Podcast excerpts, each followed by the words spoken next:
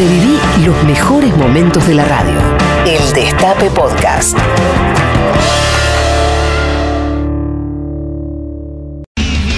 En una clara actitud mafiosa, Clarín y La Nación nos dijeron este fin de semana que por más que el peronismo haya ganado las elecciones, el lofer sigue vigente en el país.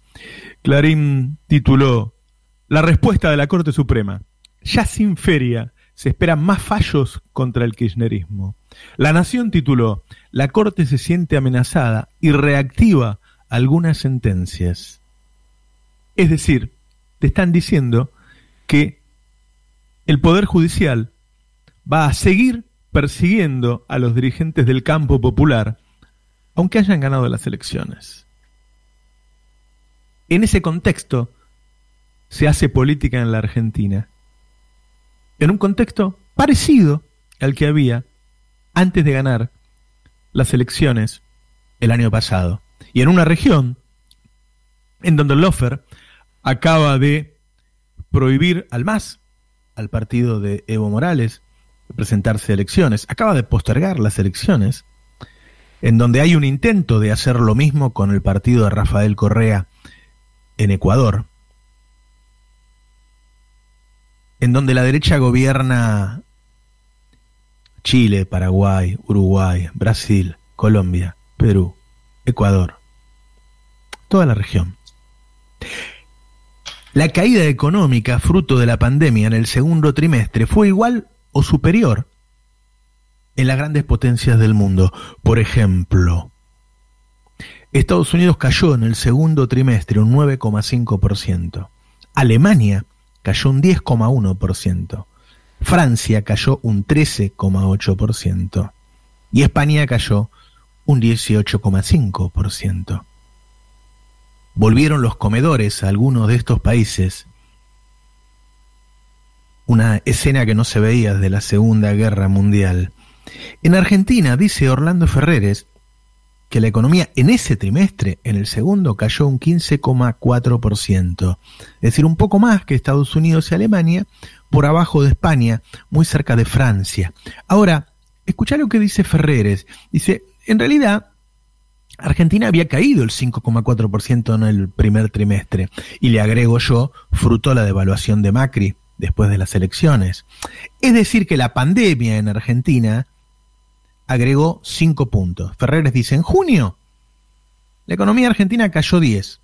5 venían del primer trimestre. Es decir, que en Argentina la pandemia, a pesar de todo el cuidado y, y de que se salvaron muchas vidas, tuvo un efecto menor aún, menor aún que en las grandes potencias del mundo. La mitad de la caída de junio de ese 10,5 es del COVID, la mitad de la pandemia de Macri. Ahora bien, ¿eso quiere decir que estamos bien? Estamos muy mal. Estamos muy mal. Tan mal como el resto del mundo. Eh, hay índices que no se pueden llevar bien. Por ejemplo, en todo el mundo hay lo que se llama un desempleo oculto. ¿Y por qué? Porque no se puede medir el desempleo, porque el desempleo se mide con encuestas que le preguntan a la gente si está buscando trabajo. De todos los que están buscando trabajo y no lo consiguen, se arma un índice de desempleo. Pero hoy no hay gente buscando trabajo. Hoy los desempleados están en su casa, porque la pandemia no lo permite. Así que no sabemos cuál es el índice de desempleo. Pero hay varias organizaciones que están trabajando en el tema, tratando de armar algo parecido a un índice. La gente de Cifra, la gente de Flaxo, del CONICET, y han hecho una cuenta tomando en consideración cuántos desempleados había antes de la pandemia, había 2.200.000 desempleados en todo el país, y sumándole haciendo un ejercicio con el dato que dio el Ministerio de Trabajo expandido a los trabajadores en negro.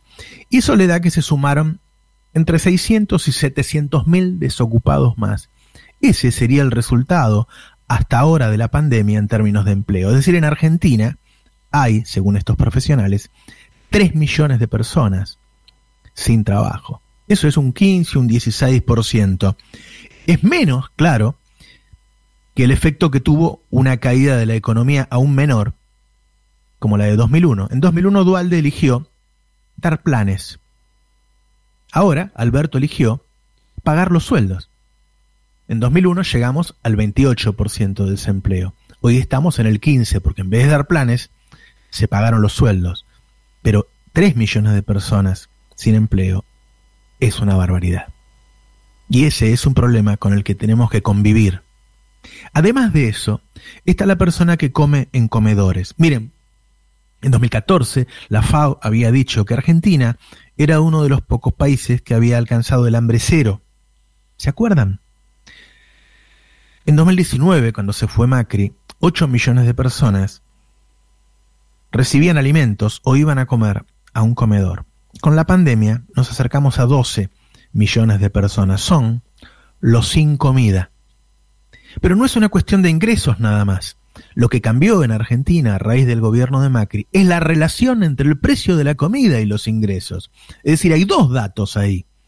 Una es que la gente gana poco y otra es que los alimentos son carísimos en Argentina. A raíz de una serie de medidas que tomó Mauricio Macri, el dólar alto, la eliminación de las retenciones, que no todas fueron reinsertadas. ¿sí? Seguimos con bajo nivel de retenciones, por ejemplo, en el trigo, en el maíz, en el girasol. Así que tenemos una región en pleno lofer, una demostración actual de este fin de semana de que el lofer sigue vigente en Argentina y un problema de pobreza, de pobreza extrema, como es esa gente que no puede comer en su casa y de desempleo. Me olvidaba un dato. En Rosario, se sacó una cuenta precisa. Hay un millón de personas que viven en Rosario. 370 mil reciben ayuda alimentaria. El 37% de los rosarinos no comería si no recibe comida de parte del Estado. Así está Argentina. Ahora, ¿cómo salís? ¿Cómo salís de una situación en la que no podés hacer movimientos demasiado revolucionarios porque tenés el revólver en la sien todo el tiempo del lofer y la derecha reaccionaria en la región. La derecha tiene sus candidatos, pero ya no es Macri el candidato de la derecha. Una encuesta que circuló entre la mesa chica de Juntos por el Cambio le da a Macri apenas una imagen positiva del 24%. Y entonces Manieto, el dueño de la derecha en Argentina, el dueño de los 40 puntos que sacó la derecha en 2019, empieza a pensar en otros personajes. La derecha extrema de Bullrich o la derecha que él dice es moderada, aunque haya reprimido a quienes fueron a marchar por Maldonada, de la reta. Uno de los dos es su candidato. Ojalá lo quieran dirimir en una elección y no antes. Ahora, en medio de ese lofer, en medio de toda esa situación, de ese apremio, se da el tema de Vicentín el gobierno había dicho que lo iba a expropiar. Después dijo, bueno, apareció una propuesta superadora, pero si no funciona, vamos a expropiar. Y finalmente decidió no expropiar. Hay dos datos. Uno, es cierto que en estos meses llegó a la conclusión de que la empresa cuesta 600 millones de dólares y la deuda es de 1.600. Es decir, que expropiarla significaba estatizar un pasivo de mil millones de dólares. Pero también, ¿qué duda cabe? Hay un retroceso táctico. Hay un decir, qué quilombo que se armó acá. ¿Cuántos enemigos juntamos de ese lado? ¿Nos conviene dar esta pelea o tenemos que seguir eligiendo las batallas una por una? Los amigos y los enemigos uno por uno. ¿O tenemos que ser cautelosos en esta región con lo fractivo? Al mismo tiempo, mientras se anunciaba que no se iba a expropiar, había una reunión en el Senado de Cristina con algunos de los principales actores del sector agropecuario, avanzando en un plan para llegar a exportar 100 mil millones de dólares. Es decir, ¿qué hace la coalición? No enfrenta a los sectores, trata de no unir a los enemigos, negocia uno por uno. Tengo cinco tipos en el sector agropecuario, tráemelos. Tengo cinco empresarios, vamos a cenar. ¿Y será suficiente esa estrategia, esa cautela para pasar por este momento? Dicen por ahí en la coalición que hoy tenemos dos problemas, no uno. Uno es la región derechizada, otra es la falta de posibilidad de la gente en la calle, ese activo del peronismo desde siempre. Hoy hay pandemia. Dicen también que en un tiempo ese problema se resolverá, podremos movilizarnos y que en un tiempo se cree en la región varios gobiernos pueden cambiar de signo. ¿Por qué?